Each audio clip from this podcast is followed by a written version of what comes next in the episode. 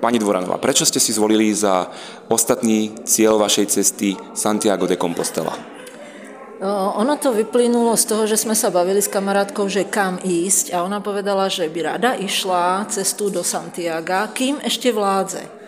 A keďže som čerstvá dôchodkynia, tak som povedala, aj ja by som to chcela spraviť. No tak sme sa rozhodli úplne spontánne, že poďme do Santiaga, však tam chodia tisíce ľudí, poďme aj my. Takže necestovali ste sami, ale vo dvojici, áno? E, áno, boli sme dvojica a dokonca ešte jedna kamarátka, ktorá sa rozhodla na poslednú chvíľu, išla jeden deň po nás. Takže celú cestu sme ju navigovali, alebo sme ju odporúčali, čo v tých a tých miestach môže byť. Ale my sme išli dve, áno. A kadiaľ teda viedla vaša trasa? Začínali sme v Porte, pretože ona sa rozhodla, kamarátka, že najlepšie by bolo začať v Porte, že to portugalské pobrežie je krásne.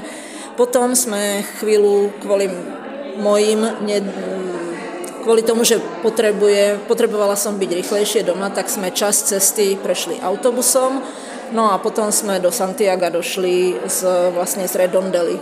Celkovo sme dva dni strávili cestou, teda letecky tam a späť spolu, jeden deň v Kompostele a sedem dní sme šlapali.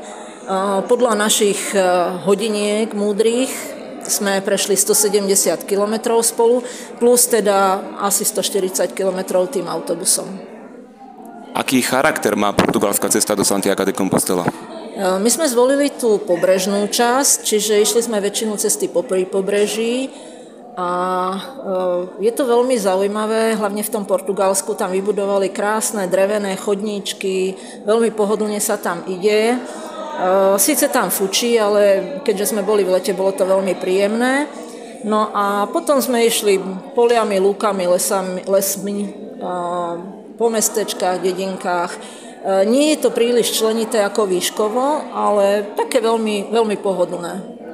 Vzhľadom na doterajší spôsob poznávania sveta je púť v tomto smere trošku odlišná. Vyhovoval vám tento spôsob e, cestovania?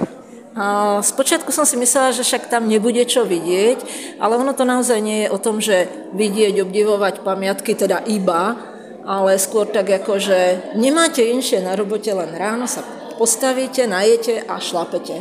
Takže veľmi sa vám vyčistí hlava. To bolo úžasné.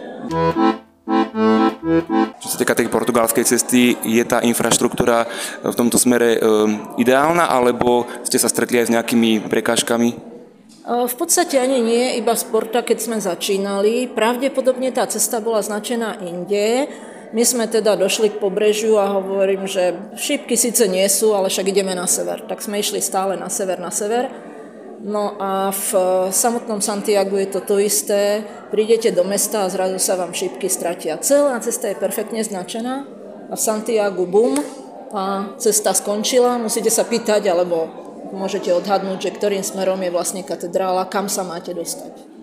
Aj návštevníci našich podujatí môžu potvrdiť, že vaše cesty sú plné um, humorných situácií. Stretli ste sa s nejakými aj teraz? Tak humorné, neviem. Najhumornejšie bolo asi, keď sme prvý deň išli na večeru a kamarátka tvrdila, že pivo je dobré na to na svalovicu, aby sme nemali svalovicu. Tak sme si dali pivo a keď som povedala čašník, že malé alebo stredné, že nie je veľké, tak z vedľajšieho stola sa pozreli na nás, zatlieskali nám, že si dávame veľké pivo. Čašník sa nás spýtal, odkiaľ sme, že zo Slovenska, no ale u nich je veľké pivo 0,4 litra.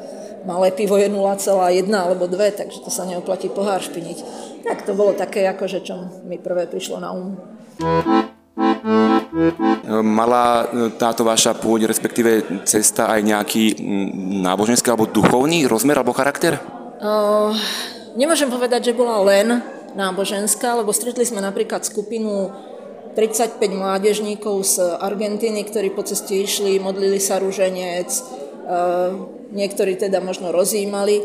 My sme sa viac menej bavili so sebou, medzi sebou, ale samozrejme, každý kostol, ktorý sme na, e, videli, tak sme navštívili. V Santiago sme boli na putnickej omši, to áno, ale nemôžem povedať, že to bolo iba náboženské.